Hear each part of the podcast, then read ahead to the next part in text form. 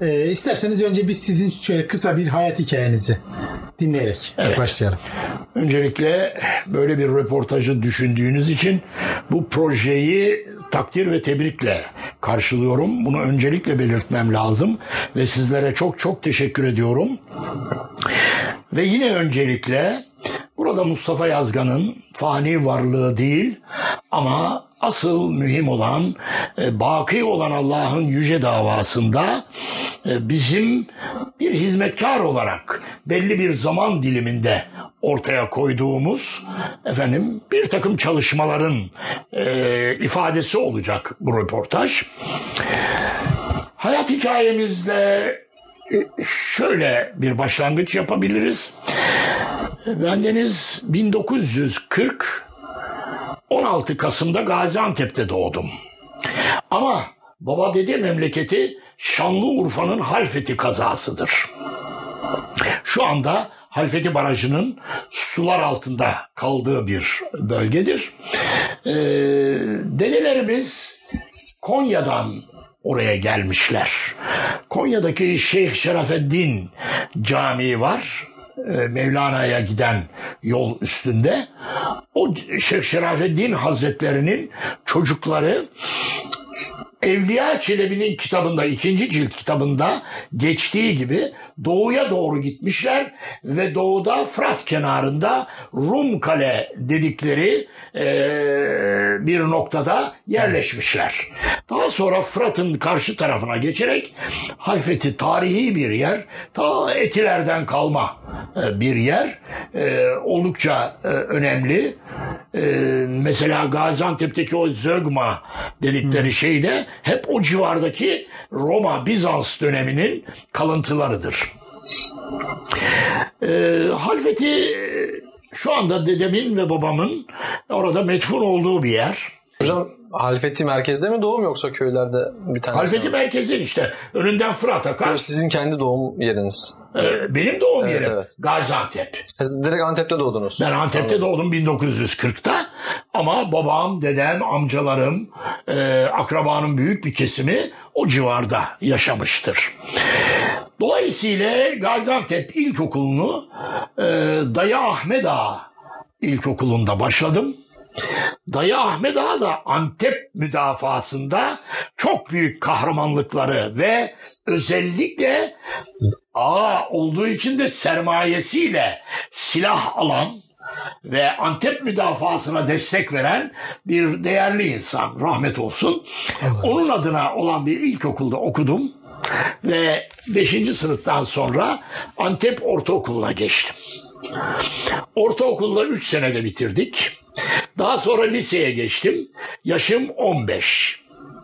15 yaşındayken bir e, hastalığa duçar oldum. Bu parmaklarımdaki rahatsızlık 15 yaşından sonra oluştu. Nedir? Bir köpeğim vardı. Çok sevimli. Ama hiç kimse bana ikaz etmedi, uyarmadı. Ve ben onunla boğuşurdum. Sevi, sevgimi ifade için. O da gelir yüzümü yalar falandı. Tabii o çocukluk hali. Meğerse orada dilinin altında kedi ve köpeklerin bir virüs oluşuyor. Ve onlar nefesle vücuda giriyor. Bağırsaktan kana karışıyor. Gelip parmaklara yerleşiyor. Kar- parmaklardaki e, kireç tabakasını yiyor ve o akan kireçler de ankiloz halinde maalesef bu şekilde oluyor. E, küçük oluşunun sebebi de Ankara Numune Hastanesi'nde zannediyorum onkolog doktor Haluk Nurbaki'nin olduğu dönemler tahmin ediyorum. E, o dönemlerde yanlışlıkla işte kobalt ışınlarının altına verildi. Bu kellerin, kanserlilerin e, tedavisi maksadıyla ve benim orada büyüme hücreleri öldürülmüş oldu. Hikayemiz bu. Liseyi lise 1'e geçtim. Fakat tabii hastalıklı bir şekilde orta üçteyim, hastayım. 53 gün Gaziantep Memleket Hastanesi'nde yattım. Bu arada Allah biliyor övünmek için değil ama bir olayı belirtmek için arz ediyorum. Ee, 7 yaşından itibaren hep okul birincisi olarak geldim. Hiç e, notlarımda bir orta yok, iyi yok. Hep böyle. Orta üçte de birinci dönem iftihara geçmişim. Yani takdirname almışım. İkinci dönem 8 Ocak'ta tatildeyiz, ara tatilde. Orada hasta düştüm. Artık ta Mayıs'a kadar 53 gün hastanede filan. O arada lise müdür muavinimiz Ali Bilen Bey rahmetli fizik hocamız geldi ve beni hastanede ziyaret etti. Annem rahmetli bana refakat ediyordu. Geldi oğlum Mustafa dedi sınıfta kalacağım diye katiyen kendine dert etme. Bütün öğretmenlerinin selamını getirdim sana. Ve biz karar verdik. Sen bir an evvel iyileşmeye bak. Çünkü seni ikinci dönemde sınıf geçireceğiz. Devamsız göstermeyeceğiz. Sınıf geçireceğiz. Deyince ben de hasta yatağında bütün kitaplarımı almış orta üçün ikinci dönem derslerine bakıyorum, çalışıyorum. Dedim ki hocam dedim ben bu okula sınıf geçmek için veya takdirname almak için veya karne almak için gelmedim. Sınıf geçmek için de gelmedim. Bilgi öğrenmek için geldim. Onun için samimi söylüyorum, rica ediyorum. Beni lütfen bu sene sınıfta bırakın dedim. Adamcağız gözlerinden yaş damladı ve ayağa kalktı. Ee, anneme döndü. Gaziantep Lisesi dedi böyle talebeleriyle iftihar eder dedi. Ve kapıdan çıktı. O sene sınıfta kaldım. Ha dedim ki hocam yani bak fizikten dedim ben birinci dönemi okudum biliyorum. Ama ikinci dönem hakkında hiçbir bilgim yok. İşte elektromanyetik alanlar, e, ziller, sesler, efendim şunlar, bu ışınlar. Bunu dedim öğrenmem lazım. Ve ikinci sene onu öğrendik orta üçte. Öyle liseye geçtik. Ve hali hazırda lise 1, 2, 3'ü de e, Antep Lisesi'nde okudum. Ve hamdolsun yüksek puanlarla Antep Lisesi'ni bitirdik. E, mezun oldum. Hedef babam rahmetliyle istişare ediyoruz. Hedef ya hukuk ya siyasal. Çünkü puan yüksek. Babam diyor ki oğlum bir hukukçu ol diyor. Bak bu Müslümanların diyor haklarını e, avukatlık yap, onları koru falan. Ben de diyorum baba ondan bir adım daha yukarıda siyasal bilgiler var. Ben vali ve kaymakam olacağım dedim. Ve neticede biz şey yaptık. E, siyasalı tercih ettik. Hem hukukun hem siyasalın imtihanına girdim. İkisinde giriş kazandım. Tercih siyasal. Siyasal bilgileri re 3000 kişinin içinde Türkiye beşincisi olarak girdim. Ee, hatta siyasalın solcu, darbeci profesörleri falan şaşırmışlar. Bir, Robert Kolej. İki, Kabataş Lisesi. Üç, İstanbul Lisesi. Dört, Balıkesir Lisesi. Beş, Gaziantep Lisesi. Kim bu yahu demişler. Falan böyle enteresan bir siyasal bilgiler hayatım oldu. Ve benim girdiğim 59-60 senesinde meşhur 27 Mayıs ihtilali meydana geldi. Onun anlatımları ayrı bir hikayedir. Kısaca devam edelim. Siyasal bilgileri 4 senede bitirdim. En son imtihanda medeni hukuk profesörüm, ordinarius profesör Kemal Fikret Arık Bey toprak hukuku dersinde baş başa kaldık. Yani iki kişiyi alıyor. Önce birisi çıktı ben hocamla baş başa kaldım. Bana eğildi Mustafa'cığım diye bir hitapta bulundu. Ama o tarihe kadar en ufak bir yakınlık göstermiyordu. O meşhur milliyetçilerden Remzi Oğuz Arı'nın yeğenidir. Yani sır vermiyor. Buyurun hocam dedim. Ne olacaksın bakalım dedi. Ya hocam dedim buraya kaymakam vali olmaya geldik dedim. Yok yavrum dedi. Bu hükümet sana dedi kaymakamlık ve valilik yaptırmaz dedi. O sırada Cumhurbaşkanı Cemal Gürsel darbeci başı Başbakan da İsmet Paşa. Sen dedi benim yanıma gel. Türkiye ve Orta Doğu Amme Enstitüsü'nde benim yanımda asistan ol. Olmak ister misin dedi. Bir an düşündüm. Efendim dedim bizim ailemiz ilmiye ailesidir. Bizde bir gelenek vardır. Hocanın tavsiyesinin dışına çıkılmaz. Siz öyle uygun gördünüzse emredersiniz gelirim ve asistan olurum dedim. Ve gel gel dedi. İyi olur dedi. 50 kişi asistan adayı, 6 kişi alınacak. Yazıl, yazılılar isim kapalarak yani yapıştırılarak kim olduğu belli olmayan yazılılar iltimas olmasın diye ve 6 kişinin içinde seçildim ve asistan oldum. İki buçuk sene asistanlık yaptım. Çok da güzel bir çalışmam vardı. Ve o çalışmada Türkiye'de belki ilk defa olan ve biraz önceki hususi sohbetimizde anlattığım Türkiye'deki 25 vilayetteki gazetelere yazılarımı mumlu kağıda yazarak, çoğaltarak gönderdim. Onlar da gazetelere basarak gönderdiler bana. Böylece bir diyalog hemen hemen bir seneye yakın devam ederken beni okuyan Anadolu'daki e, okuyucular ya Yazgar abi biz memleketimize bir konferansa çağıralım filan demişler. İlk konferansım Samsun'dan başladı. Çağırdılar ve ondan sonra üç kere Türkiye'yi dolaştım. Samsun, Samsun'dan başlayan işte bereket- bereketli oluyor. Evet birine, birinin Samsun'a çıkışına nazire olsun diye yaptık efendim herhalde onu. Ama takdir ilahi bizi ilk defa Samsun'daki Komünizmle Mücadele Derneği çağırdı. Ve oraya geçtik. Çok da güzel oldu halk evi binasında. Ve ondan sonra bütün Türkiye'de 3 sene boyunca e, mücadelemizin diyalektiği içinde Türkiye ve dertlerimiz. Ondan sonra din, din ve ahlak. Ondan sonra din ve gençlik. Ondan sonra ilim ve ahlak e, gibi böyle çeşitli başlıklarda Anadolu'ya ç- hitabelerde devam ettik.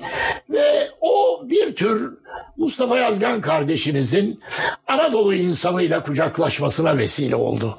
Ben böyle bir sonucun doğacağına inanın hayal bile etmedim ama vefakar Anadolu ve aziz milletim bize bir değer atfetti. Ve biz o değeri boşa çıkarmamak üzere çalışmalara o günden 1963'ten 64'ten bu yana devam ettik. 65'te rahmetli Necip Fazıl Üstadımla tanıştım. Gaziantep'te. Bununla ilgili birçok yerde nasıl tanıştığıma dair çok kayıtlar vardır. Onun için tekrar etmeye e, gerek yok. Onu ayrıca soracağız. zaten. Ayrıca e, belki sorabiliriz. Ee, Üstad'la tanıştık ve o tanışmanın sonunda ayrılırken Mustafa dedi İstanbul'a geldiğinde beni mutlaka ziyaret edeceksin dedi. Emredersiniz efendim dedim. Ama ben o güne kadar Necip Fazıl Üstad sadece işte babam rahmetlinin eve getirdiği Sebilül Reşat, e, İslam ve İslam'ın e, İslam'ın ruhu muydu? Nuru, nuru. İslam'ın ruhu. Efendim ondan sonra şey e, Serden geçti. Büyük Doğu. Büyük Doğu. Onları okuyoruz. Fakat bu arada Büyük Doğu'da Üstad'ın e, Çöle inen Nur tefrikasını okuyorum. 12-13 yaşında.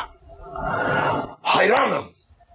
Ama okullarda bize denmiş ki Türkiye'de gericiler var, mürteciler, cumhuriyetimizi yıkmak istiyorlar. Siz bunlara karşı çıkacaksınız. İlkokulda söylüyorlar beynimize. Ve marş söyletiyorlar.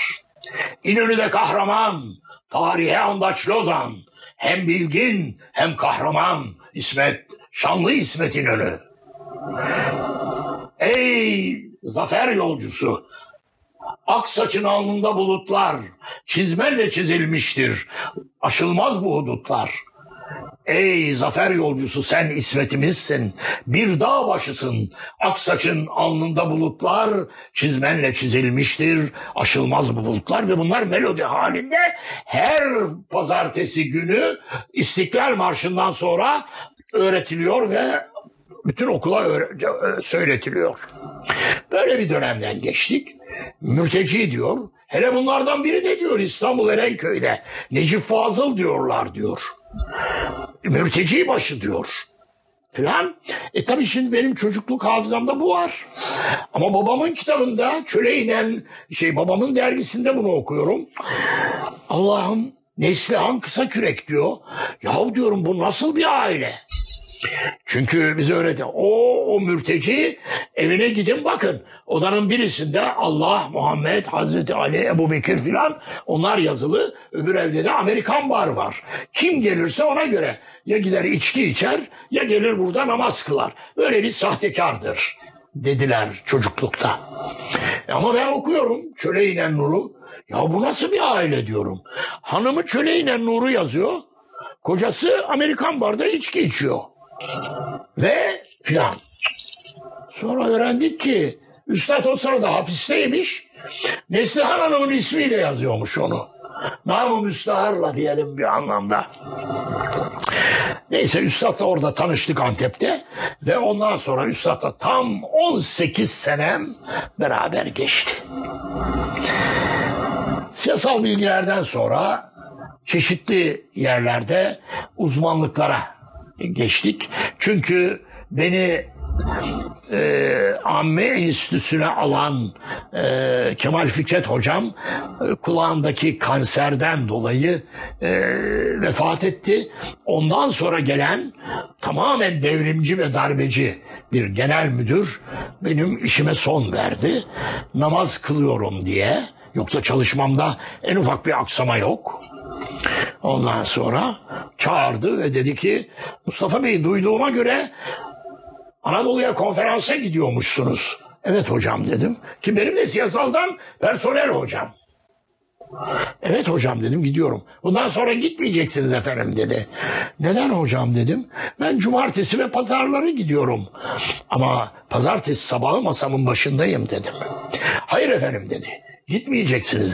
Deyince ben anladım. Dedi ki demek ki bu artık bizim suyumuzu ısıtmış. Yani bu işi bitirecek. O zaman döndüm dedim.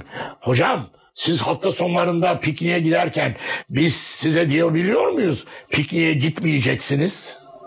Bu da benim şahsi bir şeyim. Hadi çık çık dedi. Ve 15 gün içinde ihtar, ihtar, ihtar, tevbi, tevbi, kat maaş işine son. Ve neticede ben tabii Danıştay'da dava açtım.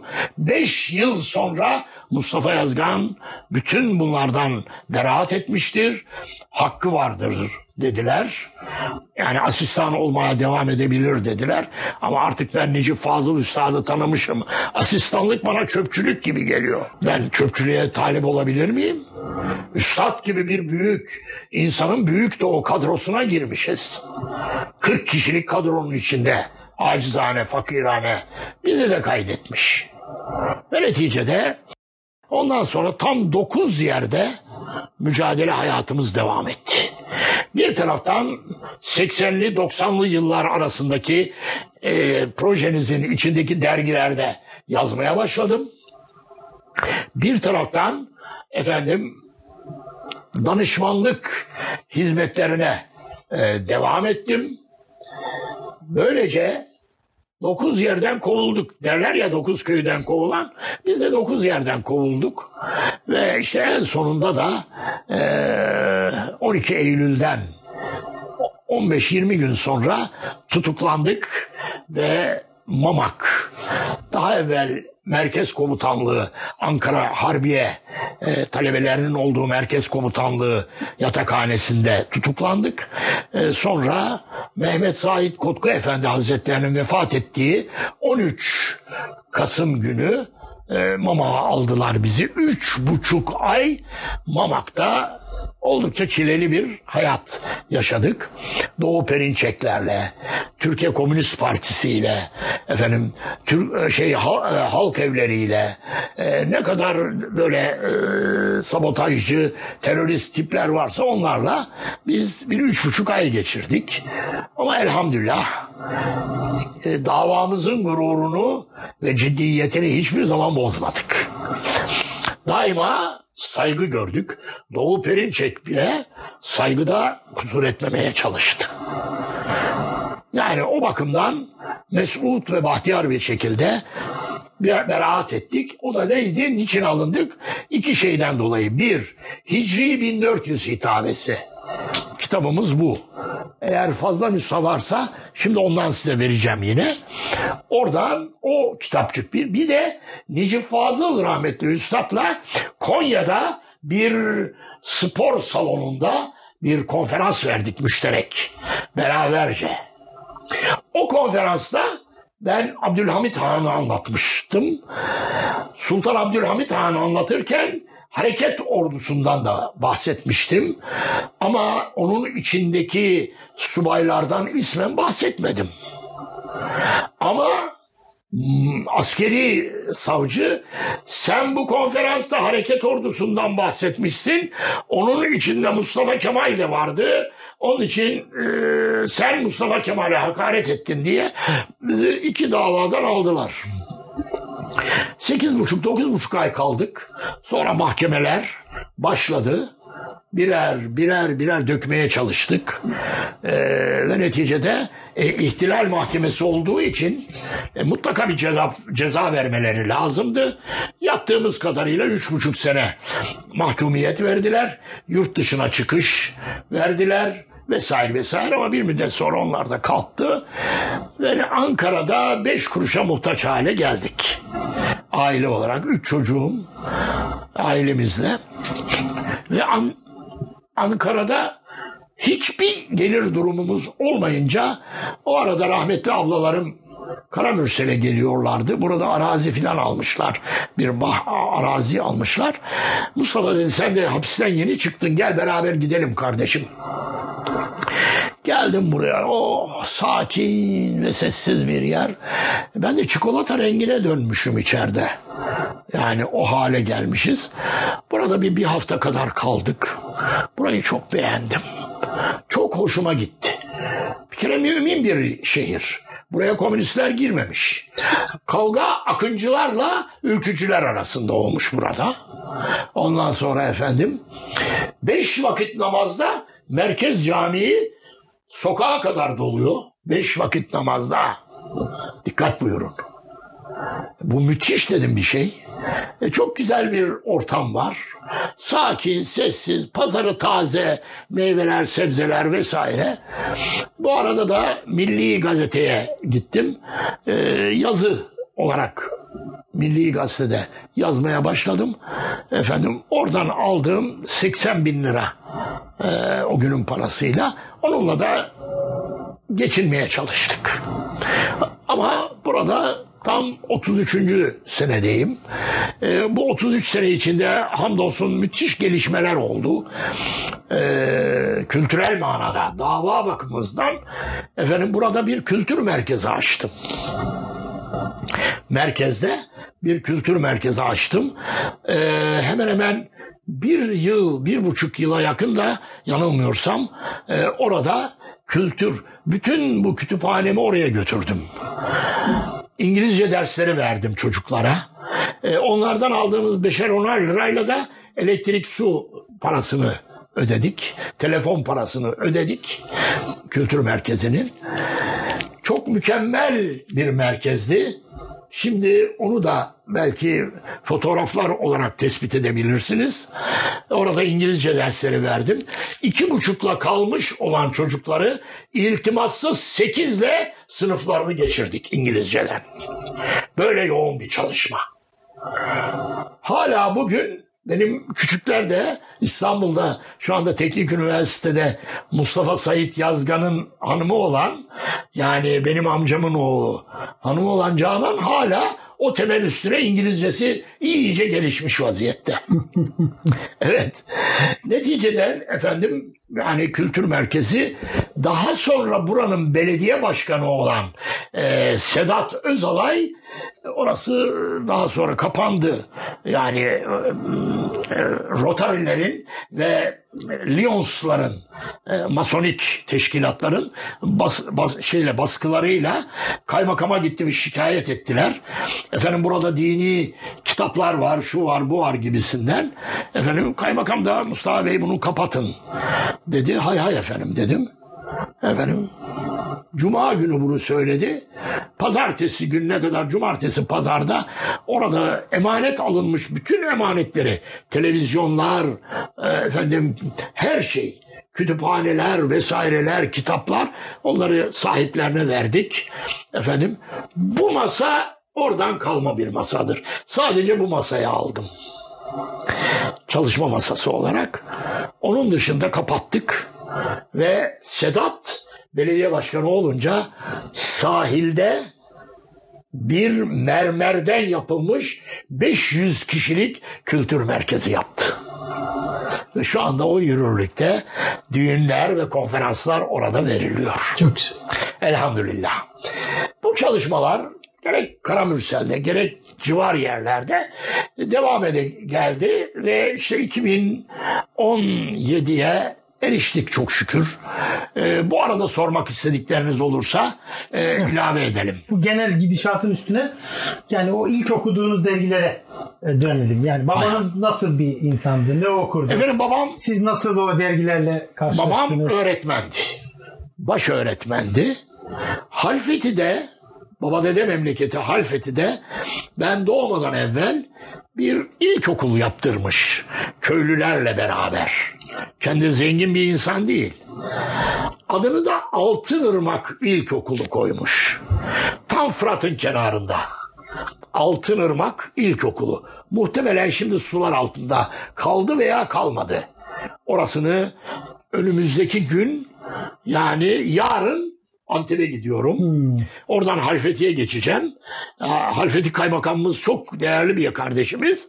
Onunla beraber soracağım bu Altınırmak e, İlkokulu'nu. Orada baş, baş öğretmenlik yapmış.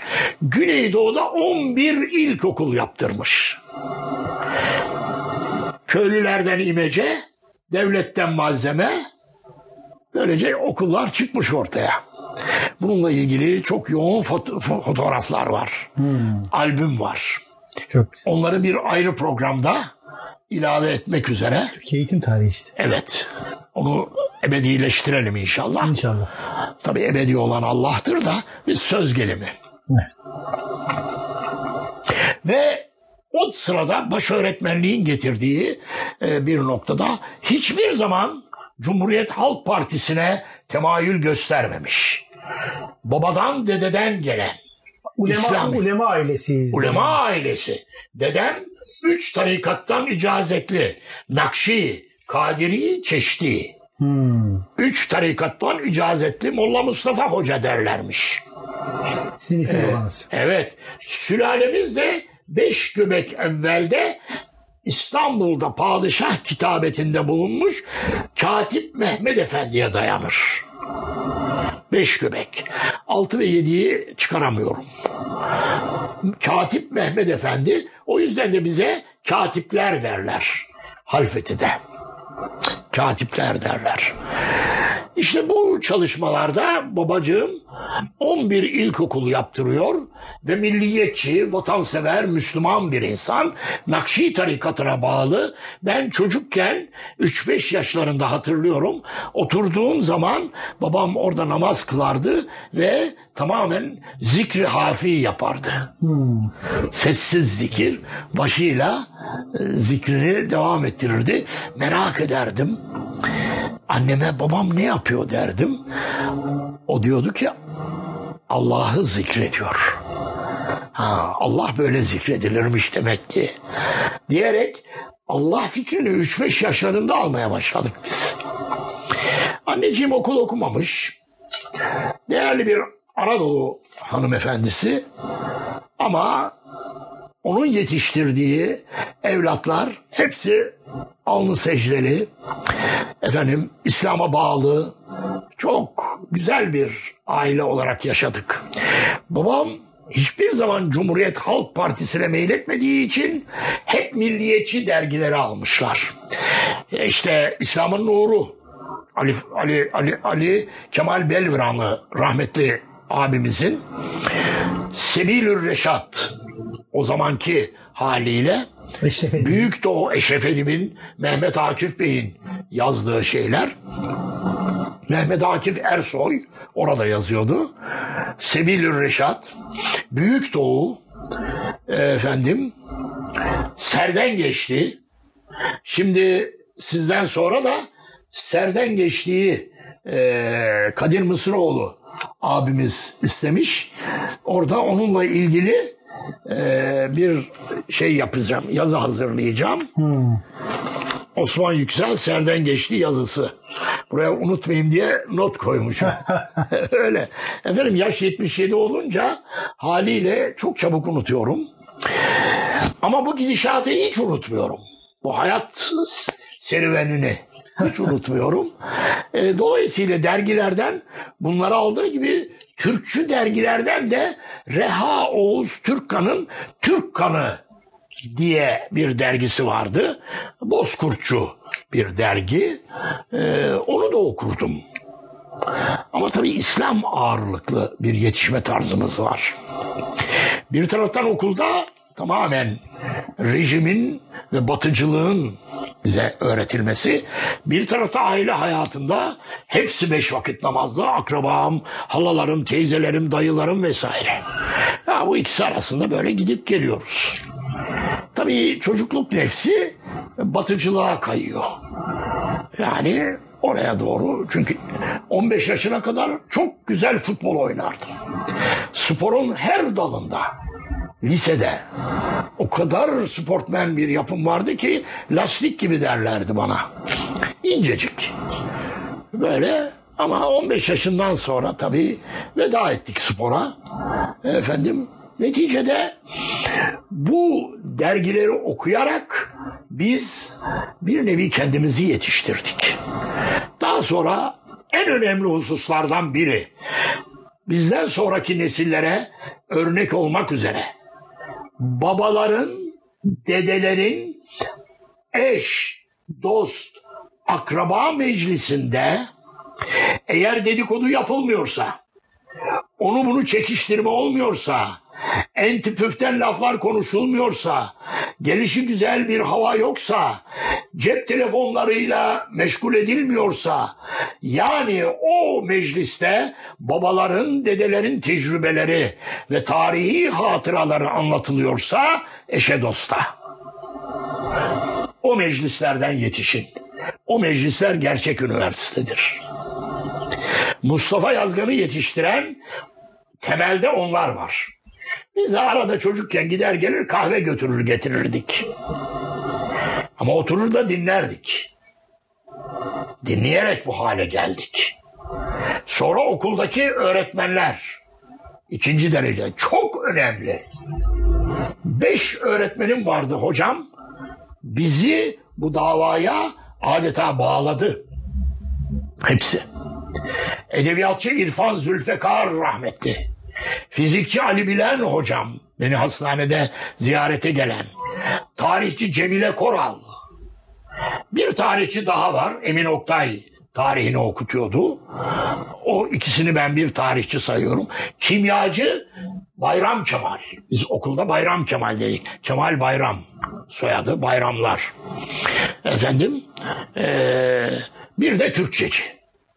Bu beş hoca derslerinin arasında bize İslami anlatımlar yapardı. Mesela fizik hocamız bu gelecek için de çok güzel bir arşiv olacak. 45 dakikalık dersin yarım saatinde fizik dersini üniversiteye yakın çapta anlatırdı bize. Formüller, şunlar bunlar yarım saat biter. Evet çocuklar şimdi bu işin fizik tarafı derdi. Gelelim bu olayın metafizik tarafına derdi. Bu cümleler aynen fizik hocamın. Ali Bilen Rahmetli'nin. Ve orada bize tasavvuf anlatılır. Mevlana anlatılır. Yunus Emre anlatılır. Tasavvufun hikmetleri anlatılır. Hacı Bektaşi velilerden, efendim erenlerden, görenlerden, gelenlerden, gidenlerden anlatılır. Ve biz aşık oluruz anlatışa. Zil çalar. Hocam çıkmayalım ya iki ders. Fizik fizikse laboratuvar vardır ikinci derste. Hocam çıkmayalım. Ne olur devam edin. Olmaz. Laboratuvarda da olacağız. Geçiyoruz bu defa fizik laboratuvarında deneyler yapıyoruz. Çok iyi yetiştik. Çok iyi yetiştik arkadaşlar. Bunlar günümüzün günümüzün Milli Eğitim Bakanlığı'na ve eğitimci arkadaşlara, müdürlere birer hem vasiyet hem tavsiye olsun. Bunun metodu budur. O dergilerde ne çekiyordu dikkatinizi o evinize gelen? Efendim o Yani- dergilerde bilhassa Osman Yüksel Serden geçti merhumun o mücadele e, makaleleri. Cumhuriyet Halk Partisi'ne karşı verip veriştirdiği. Çünkü biz aynı bilgileri gidip okulda öğretmenlerimize karşı savunuyorduk. Sınıfta münakaşa ediyorduk. Edebiyat öğretmeni Cemile Göğüş. Göğüşlerden. Ali İhsan Göğüş'ün gelinlerinden. Efendim? Tevfik Fikretçi. Ben kalkardım Akif'i savunurdum. Akif derdim. Oğlum Mustafa siz bu gerici kafanızla bu memlekete hizmet edemezsiniz. Efendim değil değil. Tevfik Fikret en gerici tiplerdendir hocam. Akif istikbali diyor görerek Kur'an'ı anlayın ve Kur'an'a asrı söyletin diyor. Tevfik Fikret ne yapmış? Milletim nevi beşerdir, vatanım ruhi senin demiş efendim. Yani milletin bütün millet, içinde her cins insan var. Vatanımda Türk, dünyanın her yeri olur mu öyle şey? Bu vatan bizim hocam falan. İşin içinde bir de talebelik küstahlığı var. Tabii çok rahat bir şekilde tartışırdık. Bu tartışma beni ilk konferansa götürdü. 15 yaşında Mehmet Akif Ersoy başlıklı bir konferans hazırladım. Gaziantep'in Ermenilerden kalma Kendirli Kilisesi'nin salonunda ki kilise kalkmış mermer halde bir kilise. Bütün oradaki şeyler kalkmış. Mustafa Kemal zamanında orası balo, dans ve caz çalınan bir yer, dans edilen bir yer haline getirilmiş. Ee, ondan sonraki dönemlerde de öylece salon boş bırakılmış. İşte ben o salonda ilk konferansımı 1955'te verdim. İlk yazınızı ne zaman yazmıştınız hocam? Yine o tarihlerde. 55'te orada Gaziantep Kültür diye bir dergi çıkıyordu. Avukat Hulusi Yetkin. Antep'in yetkinlerinden. Aa, Avukat Hulusi Yetkin. Onun dergisinde yazdım. Bir de Ali Bilal Hoca Yedi Meşale diye bir dergi çıkarıyordu. Görüyorsun değil mi? Hoca nasıl çalışıyor? Hocalar nasıl çalışıyor? O Yedi Meşale'de şey yaptım. Yazdım. İlk şiirimi de 12 yaşında. Kunuri Savaşı'nda Kunuri zaferini bizim Tugay kazanınca heyecanlanan 12 yaşındaki bir çocuk e, o Kunuri Savaşı'nı şiir haline getirmiş. Onun da vesikası yanımda. Beyazıt Kütüphanesi'ne telefon ettim. Oradan Demokrat Ülkü gazetesini çıkardılar ve bana faksladılar. Ee, babam bu şiiri yazdıktan sonra babam öğretmen okudum. Bunu dedi sen mi yazdın dedi. Evet baba dedim. Yardım aldın mı ablalarından dedi. Hayır dedim. Sen onun bana bir nüshasını çıkar ver dedi. Hemen bir nüsha çıkardım verdim. Gitmiş Demokrat Ülkü gazetesine. Demiş ki bunu oğlum yazdı. Bir okuyun. Okumuşlar. Demokrat Parti gazetesi e, Süleyman Kuranel. Onun şeyleri milletvekili. Hocam demiş bunu sizin çocuk mu yazdı? Evet. Herhalde siz yardım ettiniz. Vallahi lazım yok demiş. En küçük bir yardımım yok. Hocam biz hemen bunu ikinci sayfada basalım.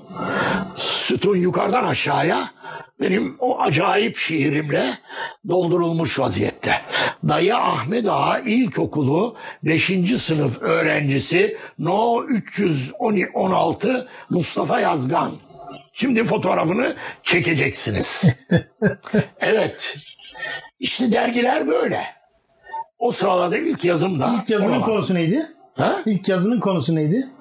Hatırlıyor musunuz? herhalde e, Alparslan Gazi'nin Anadolu'ya giriş şeyi e, Malazgirt şiiri. Hmm. 1964'te de onu tekrar ettim. 1964'te Malazgirt, Anadolu'ya giriş başlıklı bir şiir. Ondan sonra e, e, yazılar ve şiirlerle devam ettik. Lise hayatında da devam etti mi hocam? Lis- Lise hayatında başka Devam. dergilerde hatırlayabildiğiniz Ee, var mı? yok. Gazetelerde. Daha ziyade derse yoğundum ben. Hiç dağılan bir insan değildim. Ee, mesela çalışkanlığımızdan dolayı Robert Kolej, Amerikan Koleji haber almış ve Gaziantep Lisesi'ne haber gönderiyor. Dersleri 10 10 10 10 10 olacak. 9 olmayacak. İngilizcesi mükemmel olacak. Ondan sonra bütün öğretmenler müsaade edecek yani tasdik edecek. Anne baba müsaade edecek. Robert Kolej'e parasız ve yatılı olarak alınacak. İşte o arada e, öğretmenler beni de gösterdiler. Ha bu arada hiç sınıfta kalmamış olmak. Oysa ben kendi kaderimi Allah'ın lütfu keremiyle kendim çizdim. Çok da iyi olmuş. Hani hastanede beni sınıfta bırakın dedim ya. İşte al sana kader ilahi kendi kaderimizi Rabbimiz gelecekteki hizmetler açısından orada benim ağzımdan onu söyletiyor ve o kader oluyor. Evet. Ve ben orada sınıfta kaldım. Robert Kolej'e gidememek durumunda kaldım. Biraz üzüldüm. E, tabii çocukluk hali. Ama benimle beraber giden bir müezzinin oğlu Kemal Kalender Robert Kolej'e gitti. Ara dönemde, ara tatilde çıktı Antep'e geldi. Oturduk Kırkayak bahçesinde konuşuyoruz. Ee Kemal anlat bakalım. Robert Kolej nasıl bir şeymiş kardeşim? Abi adamlar aşmışlar ya. Bina harika. Yerler süt dök yala. Öğretmenler bir merhamet meleği. Bizimle o kadar yakından ilgileniyorlar ki ve de çok güzel dini dersler veriyorlar bize. İncil'i anlatıyorlar. Misyoner okulu. Ama çocuk bilmediği için bize dini dersler veriyorlar diyor. Bayılmış. Ya Mustafa be dedi. Bu Kur'an dedi hikayelerden ibaretmiş. Bizi aldatmışlar dedi. Biz Kur'an'da hep hikaye dinlemişiz dedi. Ne? Ne? Ne? Kemal ne diyorsun sen? Evet evet. Biz hikaye dinlemişiz kardeşim. Gel de oradaki dinin dinin hakikatini gör. Filan. Kemal dedim. Sen bitmişsin oğlum dedim. Var mısın benimle önümüzdeki hafta Kırkayak Bahçesi'nde münazaraya? Varım dedi. Sen dedim Kur'an'ın hikaye olduğunu bana anlatacaksın. Ben sana Kur'an'ın müsbet bilimler kaynağı olduğunu anlatacağım. Yaş 15. Tamam dedi. Arkadaşlar dedim şahitsiniz değil mi? 10 tane de arkadaşımız var. Evet dediler. Bir hafta sonra orada buluştuk. E, Ben eve geldim baba dedim ya. Biz böyle biriyle takıştık. Bir düello yapacağız. Yani ben böyle böyle dedim. Ama ne, hiçbir bilgim yok. Ne yapabilirim? Oğlum dedi şu raftaki dedi Elmalılı Muhammed Hamdi yazının dedi tefsirini al. Fihris kısmında dedi bütün pozitif ilimlerle ilgili ayetler var dedi. Onları dedi al, çıkar ve götür dedi. Tefsiriyle beraber dedi. Aldım götürdüm gık diyemedi. Arkadaşlar orada Kemal artık senin burada borun ötmez oğlum dediler. gidiş o gidiş bir daha Kemal Kalender'den haber alınmadı. Yani demek istediğim burada konferanslarım da öyle başladı. Yazılar da öyle başladı. Ee, ama okullara kendimi yani okul ve sınıflara, derslere konsantre olmuştum. Ee, Kendimi kesifleştirmiştim. Böylece orayı bitirdik. Siyasalı da bitirdik. As- Asistanlık dönemi ve dergiler olarak devam ediyoruz. Ya bu düşünen adam var galiba. üniversite Düşünen yıllarında. adam. Ali Fuat Başgil, Peyami Safa vesaire Gökhan Evliyaoğlu, Hamit Eskan. Onların düşünen adamında yazmaya başladım. Ve benim yazım kesildi. Üniversite yılları. Üniversite yıllarında. 1, 2 sınıf. Siyasal 1, 2. Benim yazım kesildi. Şeye fikir kulübünün panosuna asıldı. Sene 59-60. 59-60. 61 diye de, denebilir. Oraya asıldı.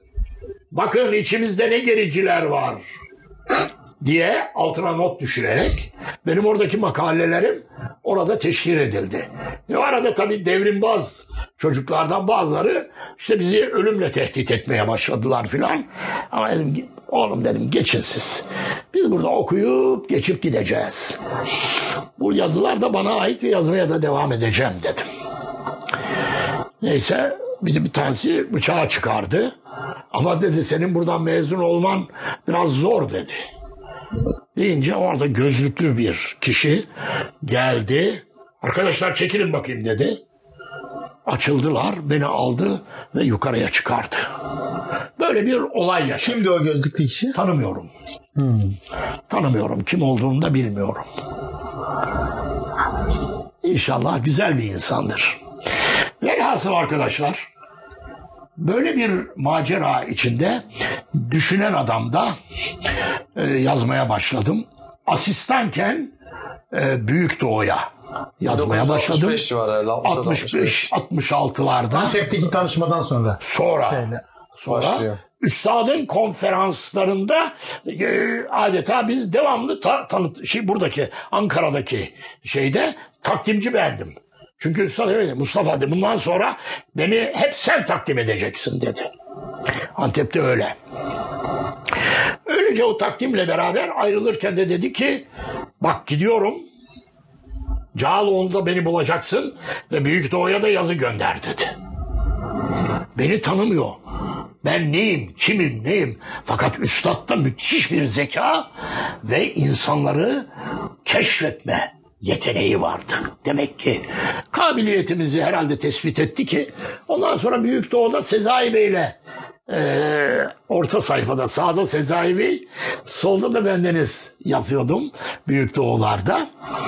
Eee, belli bir dönemde öyle oldu. Sonra Sebil Hocam Sebil'e gelmeden önce bu 60 Sebil çünkü 76'da başlıyor. Ha. Ee, bir ara dönem var. O dönemde Yeni İstiklal, Bugün gibi Yeni İstiklal, evet. Yeni İstanbul var galiba. Bugün Yeni İstanbul tabii. Bunlarda parça parça mı yazdınız? Nasıl oluyor? Yoksa Yo uzun yo seneler? Ee, tabii e, bunu hatırlatmanız çok iyi oluyor çünkü e, ben e, siyasa şeyden asistanlıktan atıldım dediğim zaman hikayeyi biliyorsunuz. E, Amme Enstitüsü'nden genel müdür bizi e, cezayla çıkarınca arkadaşlar hemen Ankara'da bir araya geldiler ve e, o arada da çok tatlı hatıralar ki onlar ayrı birer bahistir.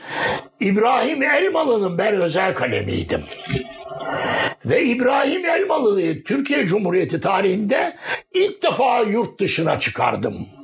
Allah'ın yardımıyla. Beş hocamız gitti Tunus'ta Burgiba. Ee, beni şey aldılar, Diyanet'e aldılar. Ee, Batı dilleri mütercimi olarak. Efendim orada İngilizce bakarken Habib Burgiba'nın orijinal mektubunu buldum. Hocama dedim ki hocam ya bak sizi dünya çapında Kur'an e, yarışmasına şey yapıyorlar. Çağırıyorlar. Öyle mi dedi. Tercüme ettim verdim. Hadi Mustafa dedi bizi Tunus'a gönder dedi.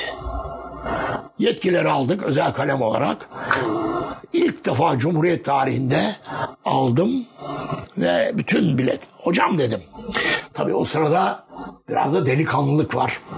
Dava şuuru Hocam dedim madem Tunus'a gidiyorsunuz oradan Libya'ya geçin. Oradan Mısır'a geçin. Oradan Suriye'ye geçin ve Ankara'ya dönün. Oradaki Müslümanlar böylece Türkiye'yi tanısınlar. Çok iyi olur dedi. Biletleri öyle al dedi. Öyle aldım. Tunus'ta iner inmez İngiliz'in planı bozuldu. Tunuslulara demiş ki Kuzey Afrika'ya ya ne İstanbul tarafına bakıp duruyorsunuz? Onlar protestan oldu. Camilerde minareler yıkıldı. Onların yerine çamlar takıldı. Siz daha hala İstanbul diyorsunuz. Adamlar ne bilsin? Üzün ağlayanlar, üzülenler, vah vah vah, kendi kabuğuna çekilenler, emperyalistlerin efendim emrine girenler vesaire. Ama hoca efendiye dedim ki, hocam artık bu üstünüzdeki siyah cübbeyi de çıkarın. Bundan sonra cübbeler beyaz olsun. Anlattım. Beyaz sarık, beyaz sakal, beyaz gömlek, cübbe, beyaz pantolon, beyaz ayakkabı hocam dedim. Çok samimiydik. İyi dedi tamam ben anafartalar e, caddesine gider bu akşam kumaşları alır terziye veririm dedi. Ve o halde gittiler. Tunus'ta Ta- Habib Bourguiba Cumhurbaşkanlığı arabasını gönderiyor. Açık araba. Hoca efendi demirinden tutarak diğer beş hocamız da arkada oturarak birkaç ka- kademeli oturma Kayravan şehrine girdikleri anda kitleler Türkiye'den hocalar geliyormuş deyince bütün Tunuslu oraya Kayravanlılar birikmişler. On binlerce kişi.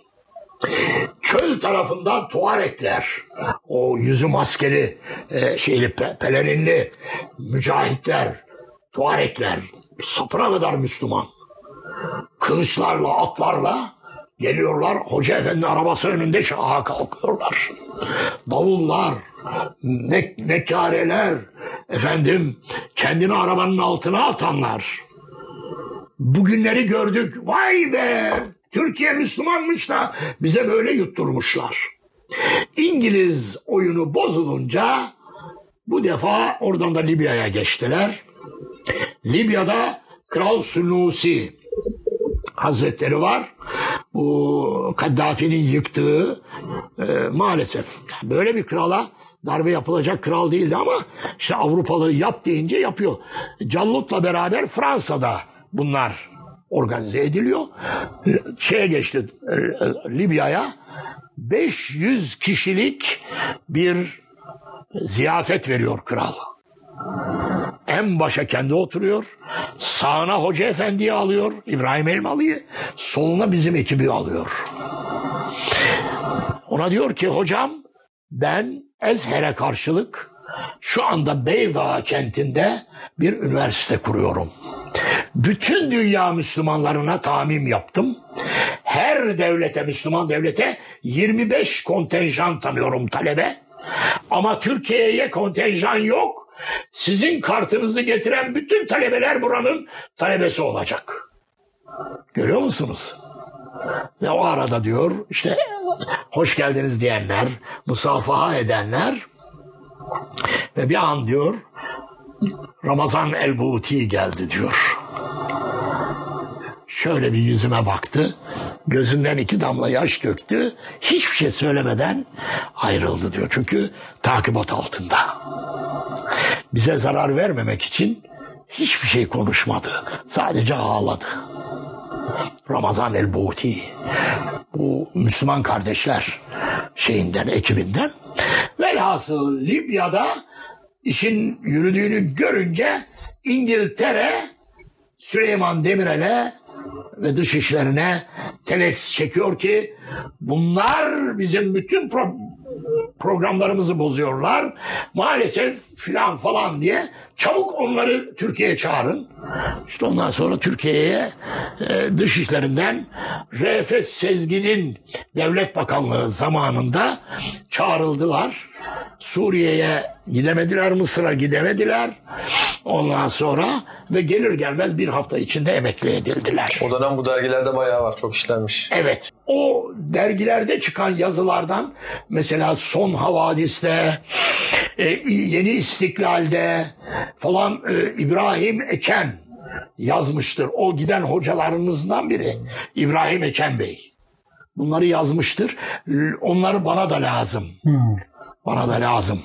E, Dergiler olarak 80 e, ile 90 arasında Büyük Doğu'dan sonra şey Sebil'e gelmeden evvel gazetelerde de Milli Gazete'de Havadis, Son Havadis, ondan sonra efendim Biraz daha sonra yeni devir Yeni var. İstiklal, Yeni İstiklal Hoca Efendi e, ondan dolayı anlattım Libya seyahatini.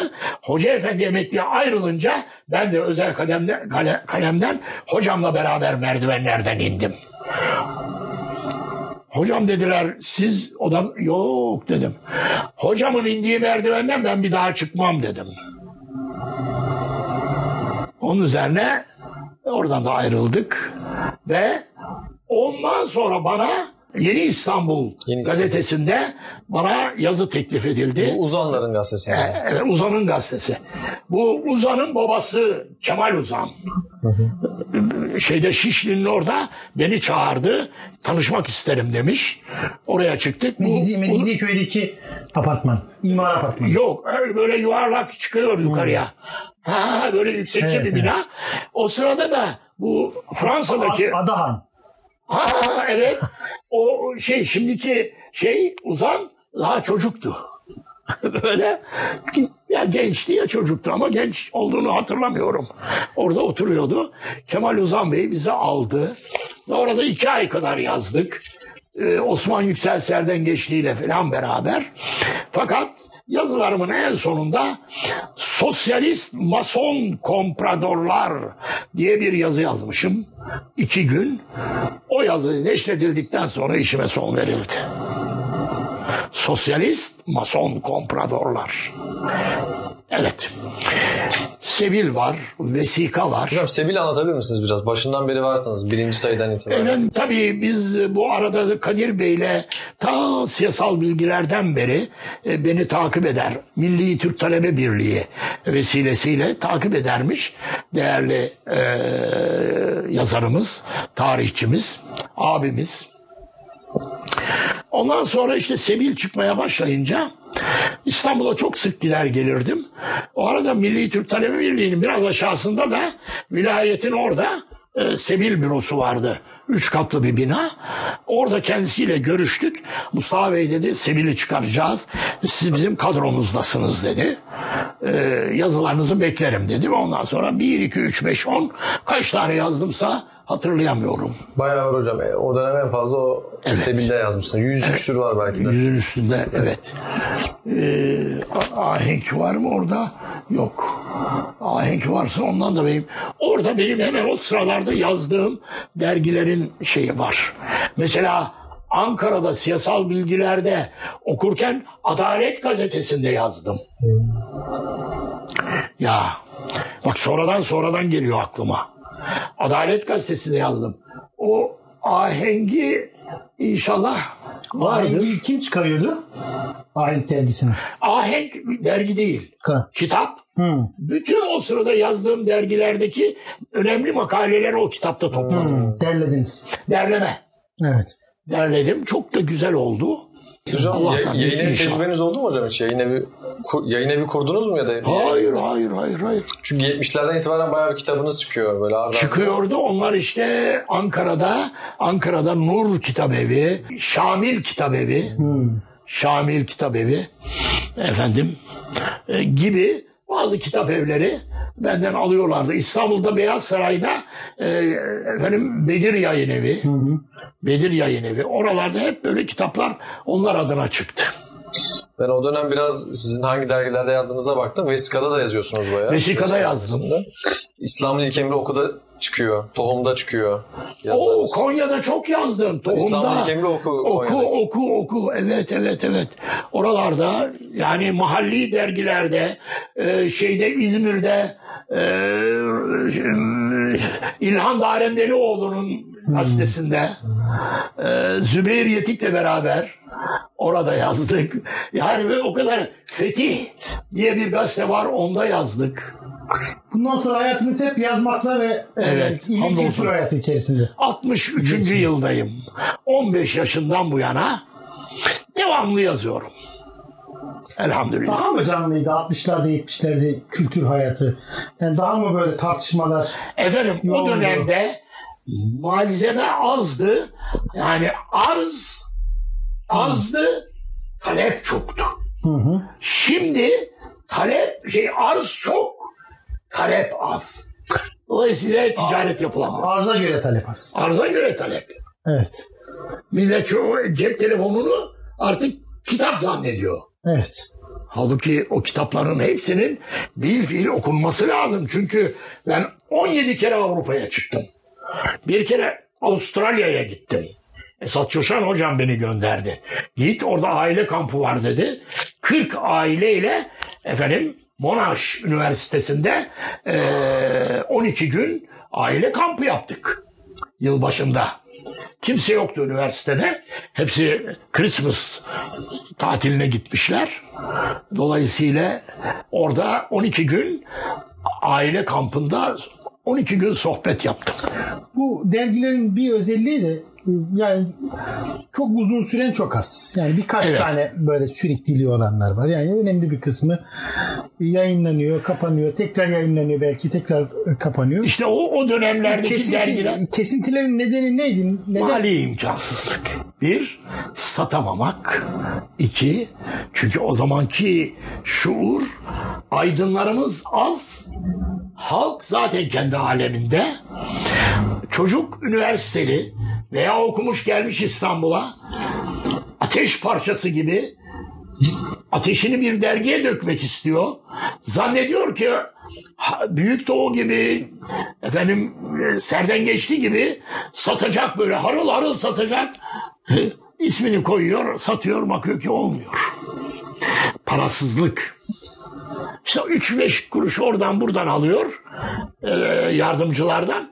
Ama zenginlerimiz 3-4 sayı çıkınca tamam diyor. Benim ya bitti diyor. Yani devam ediyor. E, Zengin sermayesinde devam edemiyor.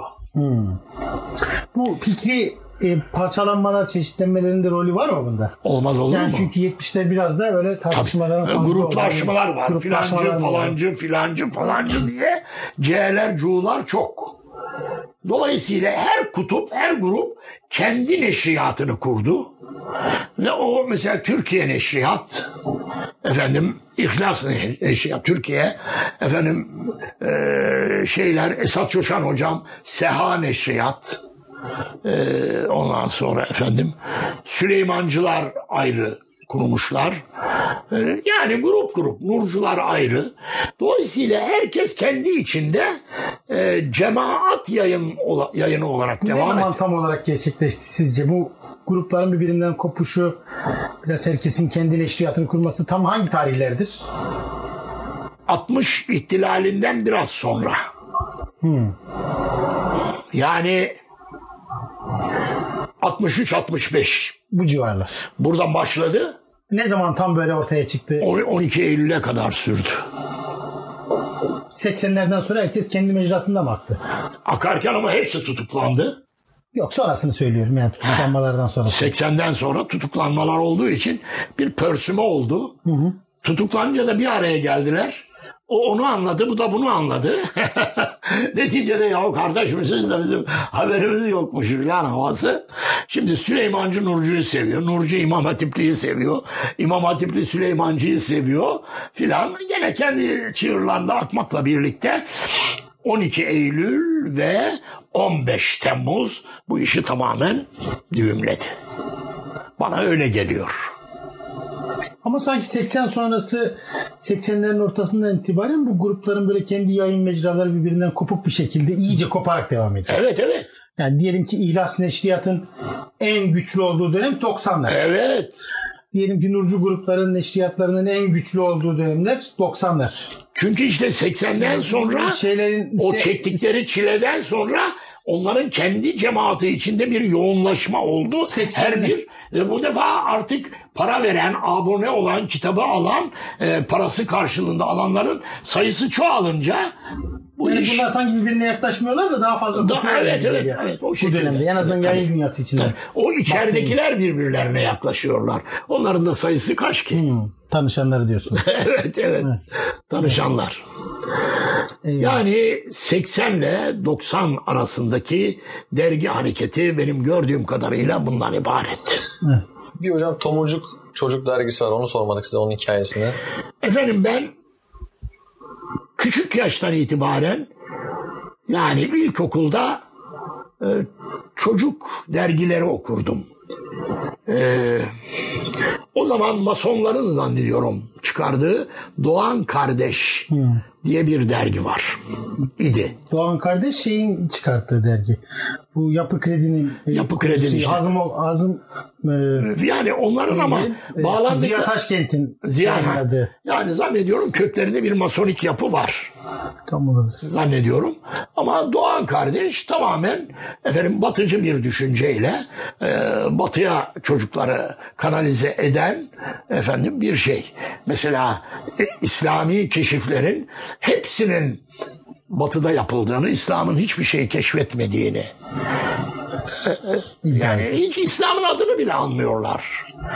İşte şu şurada olmuş, bu burada olmuş. Şu İspanyol bu, Fransız bu. Şunları keşfetmiş. Ama şimdi ona karşılık ben de Müslüman Türk alimlerinin keşfettikleri diye Altınoluk'ta hemen hemen bir buçuk sene 50 küsur alimi yazdım. Maşallah. Elhamdülillah. Çocuklar iyi yetişti. Ama yetmez. Yetmez. Şimdi onların daha çok yayınlanması lazım. Ee, bu yeni yetişen nes- nesle. Tomurcuk yani oradan Doğan kardeşten sonra bir Armağan diye bir dergi çıktı. Tamamen müsvet. Orada Kemalettin Tuğcu diye bir kardeşimiz var. Çok melankolik hikayeler yazardı. Onun üslubu oydu. Ee, biraz sakatlığından bahsediyorlar ama e, bilmiyorum. e, benim bu sakatlığım bende hiçbir aşağılık kompleksi veya bir melankoli doğurmadı. Yani birinde e, liseyi öyle bitirdik. Türkiye beşincisi girdik. Öbüründe e, sınıflara atlaya atlaya geçtik. Yani ben bir kompleks hissetmedim ama o rahatsızlığı nedir onu da bilmiyorum. E, oradan bir e, melankolik hikayeler yazıyor. Hep onun hikayeleri ağıtlıdır, gözyaşlıdır diyorlar. Evet, evet. Ben hepsini okuyorum. Ama Armağan'da o hikayeler çıkardı. O dönemde Armağan okumaya başladık. Daha sonra Yeşilay'ın çıkardığı bir kitap Mavi Kırlangıç var. Hatırlıyorum bak adım adım. Mavi Kırlangıç. Ee, yani Yeşilay'ın çıkardığı da bir çocuk dergisi vardı galiba. Ee, o dönemlere bakıldığı zaman hatırlayabildiğim. Yani yine her gruplar kendi içinde Gül Çocuk, yok işte Nur Çocuk, bilmem efendim filan böyle bu isimlerle eee, çocuk yayınları. Mesela şu anda Altın Çocuk devam ediyor. Benim her ay orada yazılarım çıkıyor. Çocuklarla sohbet.